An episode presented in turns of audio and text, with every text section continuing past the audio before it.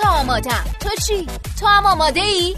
منم آمادم دوست عزیزی که به ما گوش میدی تو چی؟ تو هم آماده ای؟ آماده ای که کیفیت زندگیت رو ببری بالا چون دیگه وقتشه. وقتشه که آماده بشیم برای شادی. یک رابطه خوب. صمیمیت. و البته سرمایه و داراییتون که بهترین دارایی چیه؟ شادابی و سلامتی جسم و روان آدم. پس اگه آماده ای تا بیشتر و بیشتر از اینا بدونی؟ و با شریک زندگیت یه رابطه خوب داشته باشی. رابطه خوب. و شادتر زندگی کنی. اگه آماده ای تا هر لحظه از زندگیت رو مزه مزه کنی؟ پس وقتشه که روی مبل قرمز بشینی و به کارشناسای برنامه خوب گوش بدی. به همراه میزبانانتون اکرم عبدی و الیاس گرجی. درود بر مبل قرمزی های عزیز. ما باز هم برگشتیم. درود بر شما.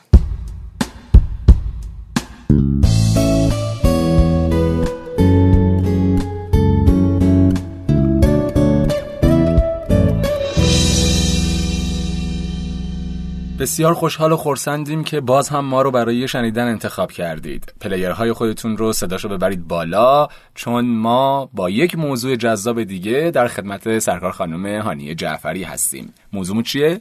اختلالات پارافیلیایی. ولی اختلالات پارافیلیایی چی هست اصلا؟ چه اسم سختی آره خیلی سعی من دو سه بار با خودم تمرین کردم. پارافیلیایی. پارافیلیایی. نگران نباش. خانم جعفری اینجا با ماست. درود بر شما خانم جعفری. درود خیلی خوش. اومدی. مرسی. مرسی از دعوت مجددتون. رمزنگاری کنید این پارافیلیایی رو برای ما و چشم این قسمت می‌خوایم راجع به اختلالات پارافیلیایی صحبت بکنیم یا پارافیلیک دیزوردر. که قبل از اینکه هر بحثی رو صحبت بکنیم راجبش می‌خوایم ببینیم که اصلا اهمیت و ضرورت صحبت راجع به این موضوع چی هستش. بله. اول همه که اطلاعات اه، اختلالات پارافیلیایی بسیار محدوده در جامعه ما. و یه مدتی هم هستش که من بسیار از افراد میشنوم که من سوال می‌کنن اصلا اینا چیه؟ ما یه جاهایی اسمشو میشنویم. ولی دقیقا نمی‌دونیم چی هستش. و چون انواع بسیار گسترده ای داره احتیاج هستش که باز بشه. هم راجع سری دانش و اطلاعات داده بشه هم تشخیص داده بشه و هم بدونیم که چقدر شایع هستش. حتی در جامعه خودمون ممکن است دور از ذهن برسه ولی در واقع پارافیلیک دیزوردرز خیلی شایع هستش. می‌خوایم راجع به این صحبت بکنیم و به نظر من واقعا ضرورت داره چون وقتی سوال راجع به یه موضوعی زیاد میشه مشخصا این هستش که دغدغه افراده. و انگار که مثلا درصد قابل توجهی از افراد یه جورایی انگار به یه نوعی از این پارافیلیاها گرفتار هستن. البته اینم توضیح بدم وقتی میگم درصد قابل توجهی درصد قابل ملاحظه ای در مورد اختلالات یه درصد مثل مثلا 5 تا 10 درصد 10 تا 15 درصد درصد بالاییه ها. یعنی اینو فکر نکنی که من میگم درصد قابل توجه یعنی 80 درصد نه.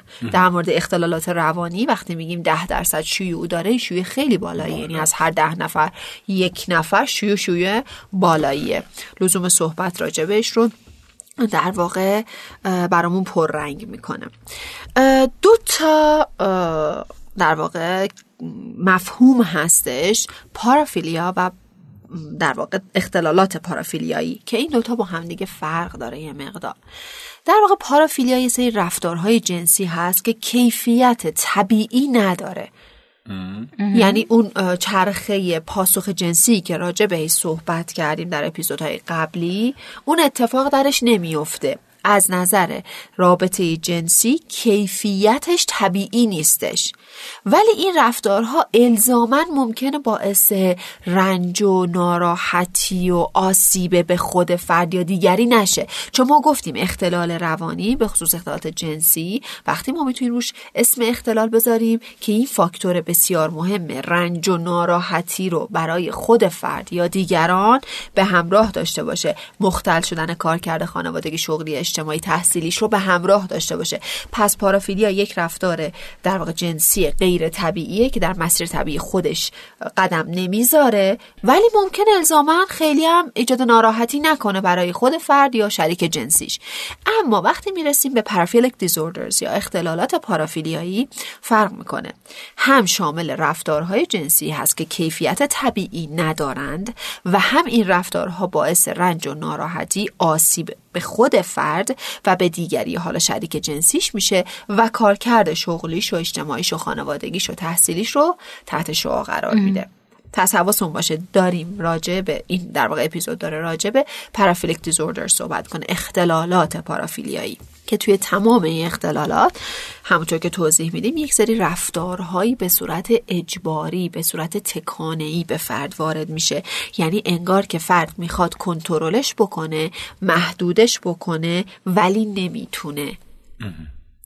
اینا ویژگی مشترکشه و همین که کنترل روش نداره نمی‌تونه محدودش بکنه و دائم داره بهش فشار میاد برای انجام این رفتارها براش رنج و ناراحتی ایجاد می‌کنه. بسیار خوب. می‌خوایم بریم روی DSM-5 اون چیزی که در واقع ما یه منیوالی هستش که ما داریم برای اینکه بتونیم اختلالات رو از روش تشخیص بدیم. از روی اونا دسته بندیشو میریم از روی DSM-5 دسته بندیشو میریم جلو. چهار نوع چهار دسته در واقع پارافیلیک دیزوردرز وجود داره. دسته اول دسته هستش که برمیگرده به ترجیحات غیر عادی در رابطه جنسی. Anomalous sexual preferences یعنی در رابطه جنسی فرد یک سری تمایلات و ترجیحات غیر عادی داره که خودش میشه الان میگم. خودش میشه دو قسمت. یکی اختلال معاشقه هست یا کورتشیپ دیزوردرز هستش که در واقع این ترجیحات غیر عادی در فرایند رابطه جنسی اتفاق میفته که شامل اختلال نظربازی هستش ویوریستیک دیزوردر شامل اگزیبیشنیستیک دیزوردر یا اختلال عورت نمایی و فروتریستیک دیزوردر یا اختلال مالش دوستی هستش. حالا من میدم یه توضیح کلی راجع به دستبندیش بگم و بعد بریم وارد جزئیاتش بشیم چون میگم ممکنه همینجا که الان دارم میگم کلی سوال براتون پیش بیاد. نگه آره، دارین. ذهن رو نگه دارین. اگر که جواب سوالتون رو توی توضیحات بعدی ندادم که خب طبق روال همیشگی می‌تونیم با کامنت سوال بپرسیم. از طریق کامنت سوال بپرسیم و یه توضیحی هم قبلش بگم. اینها چون در مورد اختلالات هستش من مجبور هستم هم کلام آکادمیک داشته باشم هم کلام خیلی عادی تر اگر که یه جای آکادمیک به کار بردم حتما توضیح میدم که خب چون من نمی‌دونم شنونده ها ممکنه هم کسایی باشن که حالا به هر حال آکادمیک هستن در این رشته تخصصی دارن و هم افراد عادی به بله. هر حال مجبور هستم که هر دو کلام بله. رو داشته باشم پس در این دسته اول که گفتیم ترجیحات غیر عادی در رابطه جنسی هستش که اختلال معاشقه بود که اون سه دسته رو گفتیم و بعد مورد دوم اختلالات دردناک هستش ترجیحات جنسی غیر عادی دسته اختلالات دردناک هستش که دو تا اختلال پارافیلیایی درش قرار می‌گیره. یکی سکشوال ماسوکیزم دیزوردر و سکشوال سادیزم دیزوردر اختلال مازوخیسم بله مازوخیسم جنسی و سادیسم جنسی هستش.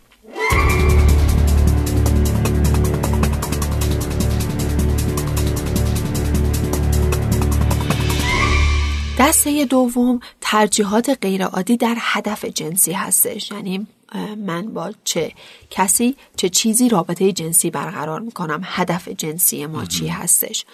سه تا اختلال در این دسته جا می‌گیره. پروفیلیک دیزوردر یا اختلال بچه بازی. فتیشیستیک دیزوردر اختلال یادگار پرستی و ترانسوستیک دیزوردر یا اختلال مبدل پوشی که مفصل اینا رو میگیم بعد از دسته بندی ها. گروه سوم اختلالات پارافیلیایی هستند که در DSM-5 بهشون اشاره شده که دو دسته هستن. اونهایی که اختلال پارافیلیایی که مشخص هستن و اختلالات پارافیلیایی که مشخص نیستن. مشخص ها خودشون چند نوع هستن که در واقع اولیش اختلالی هست به نام اختلال تلفن اسکاتولوژیا یا اختلال در واقع باید با توضیح گفت افرادی که با تماس تلفنی با افراد عمدتا غریبه و صحبت جنسی اه، و معمولا مستهجن به برانگیختگی جنسی می‌رسن. نکروفیلیا دیزوردر هستش یا اختلال اه، مرد خواهی بله. زوفیلیا در واقع حیوان خواهی یا حیوان بازی بهش میگن. مورد بعدی کوپروفیلیا هستش و فردی که مبتلا به اختلال کوپروفیلیا هستش اراس شدن یا برانگیختگیش به این صورت هستش که یا باید روی شریک جنسیش مدفوع کنه یا شریک جنسیش این کار رو انجام بده. این فقط مدفوعه یا نه. مثلا قضیه گلدن شاور رو نه نه نه آفرین هستش یه اختلال دیگه هم هستش به نام یوروفیلیا که دقیقا همینطوری هستش که فرد تحریک شدن برانگیختگی جنسیش با ادرار کردن ادرار. روی شریک جنسیش و یا برعکسش اتفاق میفته دسته دوم در واقع اختلالات پارافیلیایی نامشخص هستن که در DSM اومدن. حالا چرا نامشخص؟ به خاطر اینکه معیارهای هیچ کدوم از اختلالاتی که تا الان گفتیم رو پر نمی‌کنه. و در شرایطی هستش که برای فرد رنج و ناراحتی ایجاد کرده. یعنی فرد میاد پیش ما و میگه که مثلا من این مشکل رو دارم. یه موقع هایی گاهی اوقات مثلا اتفاق میفته که من با نگاه کردن به یک زن لخت به ارگاسم می‌رسم. ولی ما نمی‌تونیم بگیم که این شش ماه ازش گذشته چون اختلالات باید حداقل شش ماه ازش گذشته باشه. فراوانیش چقدره؟ میگه هر از چنگاهی شاید مثلا این اتفاق سه ماه چهار ماه یه بار بیفته.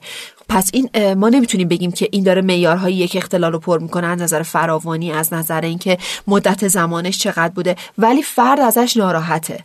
از وجود یه همچین مسئله ای ناراحته.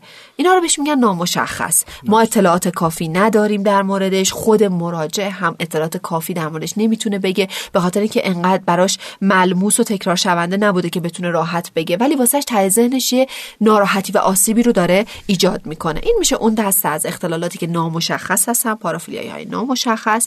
و دسته آخر پارافیلیاهایی هستن که وجود دارن ولی در DSM-5 ذکر نشده. دو نمونهش رو میاریم.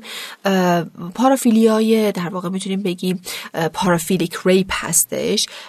یا به توضیحش رو بعدا میدیم. افرادی هستن که با رفتار تجاوز در واقع به برانگیختگی و ارگاسم می‌رسن. میگه به یکی حمله ور بشن و به زور بخوام باهاش رابطه جنسی برقرار بکنن و یکی دیگه پدوهبفیلیا هستش. پدوهبفیلیا هم که ترکیبی از پدوفیلیا و هبفیلیا هستش که اینها رو جلوتر در موردش توضیح میدیم. الان ترجیح میدم دونه دونه بریم از دسته اول توضیح بدیم که باز بشه چیزایی که گفتیم. یه دسته بندی کلی بود.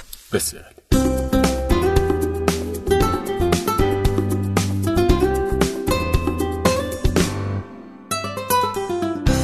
دسته اول ترجیحات غیرعادی جنسی بود که گفتیم خودش میشه دو قسمت.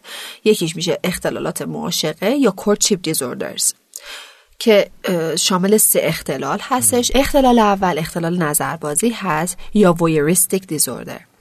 که در واقع در این حالت فرد یک سری رفتارها و یک سری تنشها و یک سری اجبارهایی رو داره برای اینی که یک فردی رو که خودش هم بیخبره در حال عوض کردن لباسه یا لخت هستش و یا در حال برقراری رابطه جنسی با فرد دیگه ای هستش رو ببینه تا بتونه به برانگیختگی و ارگاسم برسه. یعنی رابطه جنسی طبیعی برقرار نمی‌کنه با آدم دیگه.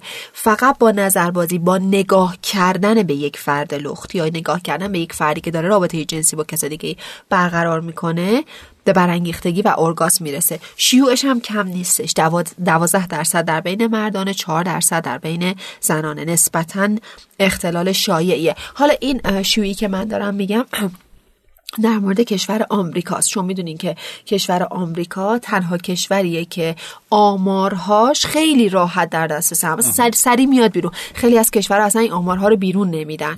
ولی در مورد کشور آمریکا آمارهاشون شیوع اختلالاتشون خیلی راحت در دسترس هستش. نمی‌دونم بگم متاسفانه یا متاسفانه نداره ولی اختلالات پارافیلیایی بیشتر اختلالات مردانه هستن. بیشتر. عمدتا اختلالات مردانه هستن. در خانم ها هم دیده میشه ولی عمدتا پارافیل اختلالات پارافیلیایی مردانه هستن. درست. اختلال بعدی اختلال عورت نمایی هستش یا اگزیبیشنیستیک دیزوردر هستش. اختلال عورت نمایی چی هستش؟ فشار و یک سری رفتارهای عود کننده و شدیدی هست برای به نمایش گذاشتن آلت یا دستگاه تناسلی در معرض دید یک فردی که این فرد بیخبر هست و مشخصا ناراضی از این عمل. و برای شوکه کننده است و همین شوکه شدن و عکس العمل هستش که واسه برانگیختگی و ارگاسم اون فرد میشه و خیلی جا آره خیلی هم می‌بینیم یعنی من آره. آره این اخیر خیلی شایعه. ویدیوهایی می‌بینم آره. که این کارو می‌کنم معمولا مردها توی ماشینشون و من پیشنهاد می‌کنم اگر که کسی در واقع قربانی این قضیه شد یا ناظر عورت نمایی بود خیلی عادی رفتن. یعنی واقعا سر رو برگردونن و ردشن برن. چون اون شوکه شدن اون حالا فوش دادن جیغ و داد کردن مقاومت کردن هر عکس العملی که نشونه اون بیشتر باعث برانگیختگی و ارگاسم ممکنه بشه. چقدر عجیب. خیلی عجیبه این قضیه.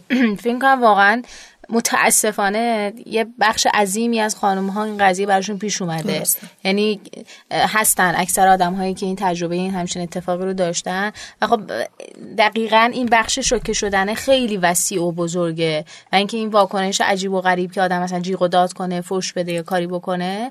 و چه جالب کردن شما اشاره کردین که این کار انجام ندیم درسته. همون شوکه شدن است که باعث برانگیختگیش میشه. یعنی خیلی بهتر هستش که اصلا انگار که دیده نشده یه همچین چیزی. یعنی خیلی راحت از کنارش رد بشن خیلی بهتر هستش. شیوعش هم کم نیست دو تا چهار درصد در بین مردان شیوع داره.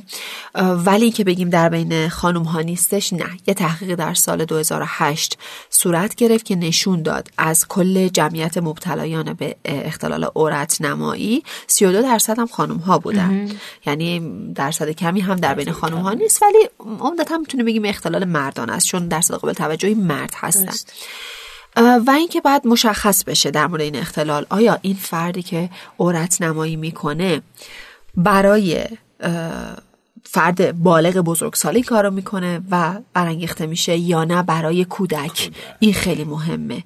برای فرد بالغ یا کودک؟ چون اگر کودک باشه اختلال بچه بازی هم ممکنه بهش اضافه بشه. اینو باید در نظر گرفت.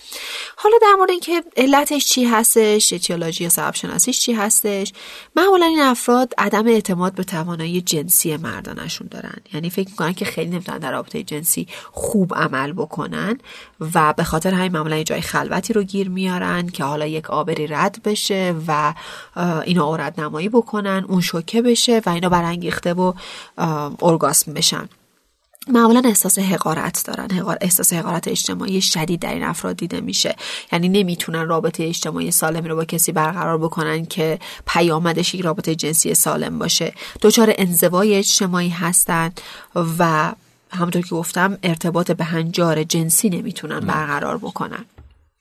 مورد بعدی اختلال مالش دوستی هستش. اختلال مارش دوستی هم افرادی هستن که وقتی در مکانهای عمومی قرار می‌گیرن مثلا حالا در صف جایی توی شلوغی اتوبوس قطار حالا مترو هر جایی که شلوغ هستش اینا انگار که یه تکانه بهشون وارد میشه که برای برانگیخته شدن حالا خودشون رو میمالن حالت تناسلشون میمالن به افراد دیگه یا خودشون سعی می‌کنن لمس بکنن بدن یه فرد دیگه ای رو این اتفاق هم اتفاق این اتفاق خیلی شایعه. فضاهای شلوغ هر جایی که باشین این اتفاق حتما یه آدمی حضور داره که همچین کاری کنه. خیلی. ولی وقتی میشه اختلال که این فرد عمدتاً با مالش دوستی به برانگیختگی و ارگاسم برسه. بله. حواسمون بله. باشه. ببینی ما داریم میگیم که فراوانی داشته باشه شدت داشته باشه فرد نتونه کنترلش کنه آسیب و ناراحتی برای خودش و دیگران ایجاد بکنه. حالا اگر یکی یه دفعه رد شد و یه کاری کرد اون رو نمی‌تونیم بگیم که اختلال داره. یعنی باید این تکرار شونده باشه. در واقع شیوع مالش دوستی حالا نمیگیم به شکل اختلال. به طور کلی رفتار مالش دوستی چون گفتیم می‌تونه پارافیلیا باشه می‌تونه پارافیلیک دیزوردر باشه. شیوعش سی درصد هستش. ولی حالا اینکه این رفتار تبدیل بشه به یک اختلال یعنی اینکه فرد عمدتا با این روش به برانگیختگی و ارگاسم برسه احتمالا درصد خب خیلی کمتر از این هسته چون میگم خیلی دیده میشه. اگه قرار باشه بگیم این سی درصد اختلال هم دارن رقم بسیار بالا هستش من فکر می‌کنم اگه قرار شه به اختلال برسه حتما درصدش پایین تر میاد و اینکه آمارها نشون داده 20 درصد از افرادی که متجاوزان جنسی هستن اعلام کردن که اختلال مالش دوستی هم داشتن. 20 درصدشون آمار خیلی بالا یعنی از هر پنج نفر. یک نفر از متجاوزان جنسی به اختلال مالش دوستی مبتلا هستن. و معمولا هم بین 15 تا 20 سالگی خودش رو نشون میده. شروع میشه.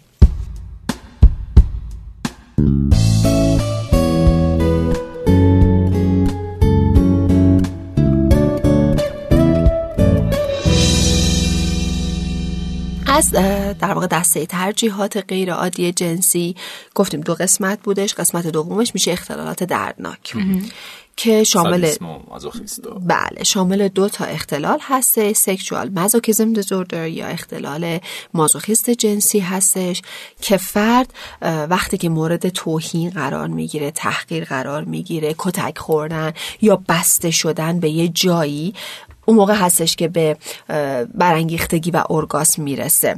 خیلی هم اختلال شایعی هستش. یعنی شویش اصلا شویه کمی نیستش. دو دو دهم درصد در مردان هستش و یک و سه دهم درصد در زنان. یعنی جز اختلالاتی هست که در زنان هم شیوع کمی نداره. در سال 2012 در واقع یه تحقیقی نشون داد که یک سوم مازوخیست های جنسی رفتارهای سادیستی جنسی هم دارن. یعنی دقیقا یعنی اگر شما آزارخواه هستین در رابطه جنسی احتمال خیلی زیاد آزار دهنده هم هستین در رابطه جنسی. یعنی از هر سه نفر که مازوخیست جنسی داشتن سادیست جنسی هم داشتن. در سال 2010 هم در مورد درمانش تحقیق صورت گرفت که در واقع درمان BT یا رفتار درمانی behavioral therapy برای کاهش رفتارهای مازوخیستی موفقیت آمیز بوده. و همچنین انزجار درمانی aversion therapy این هم موفقیت آمیز بوده. این جزء درمانهایی هستش که میگم توی پارافیلیا خیلی راجع به درمان ها تحقیقی نشده. چرا؟ نمی‌دونم. خیلی من مطالعه کردم راجع به خاطر اینکه بیشتر تک موردی هستن. ببینید معمولا جمع کردن آدمایی که این اختلال دارن دور هم دیگه و درمان های گروهی انجام دادن که بتونن ببینن نتایج چی هست و بتونن تعمین بدن به یه جامعه بزرگتر خیلی کار سختی است. اولا که خیلی سخت اینها اعلام می‌کنن. چون یه مقداری غیر عادی هستش اینا خیلی سخت اعلام می‌کنن که یه همچین اختلالات پارافیلیایی دارن. و بعد چون تحقیقات رو تک مورد تک مورد انجام میشه معمولا سالها طول می‌کشه تا نتایج بیاد بیرون و اینکه احتمالا تعمیمش هم به جامعه پارافیلیایی ها سخت تر میشه. حالا سری در واقع اختلالات تحقیقاتی در مورد شده مثل این که حالا aversion therapy و behavior therapy براش مفید بوده خوب بوده.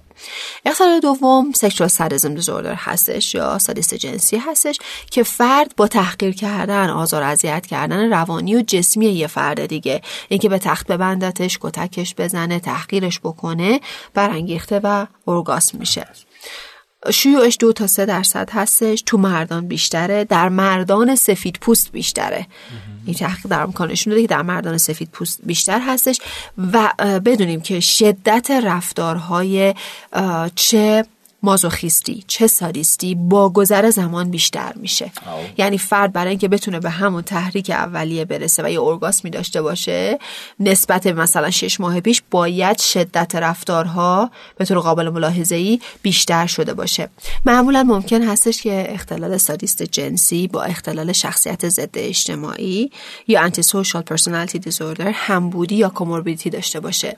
که در این صورت حتی ممکنه به قتل فرد یعنی قتل اون فرد فردی که باهاش رابطه جنسی کرده هم آها منجر بشه. یعنی تا اینجا می‌تونه شدت پیدا بکنه. اولا که اگه یک فردی تم ضد اجتماعی نداشته باشه نمی‌تونه به راحتی یه آدمی رو تحقیر بکنه توهین بکنه کتک بزنه. یعنی اون تم ضد اجتماعی هست. حالا اگه نگیم اختلال شخصیت ضد اجتماعی داره تم ضد اجتماعیش همچنان باهاش وجود داره. و اگر شدید باشه ممکنه حتی به قتل فرد هم منجر بشه.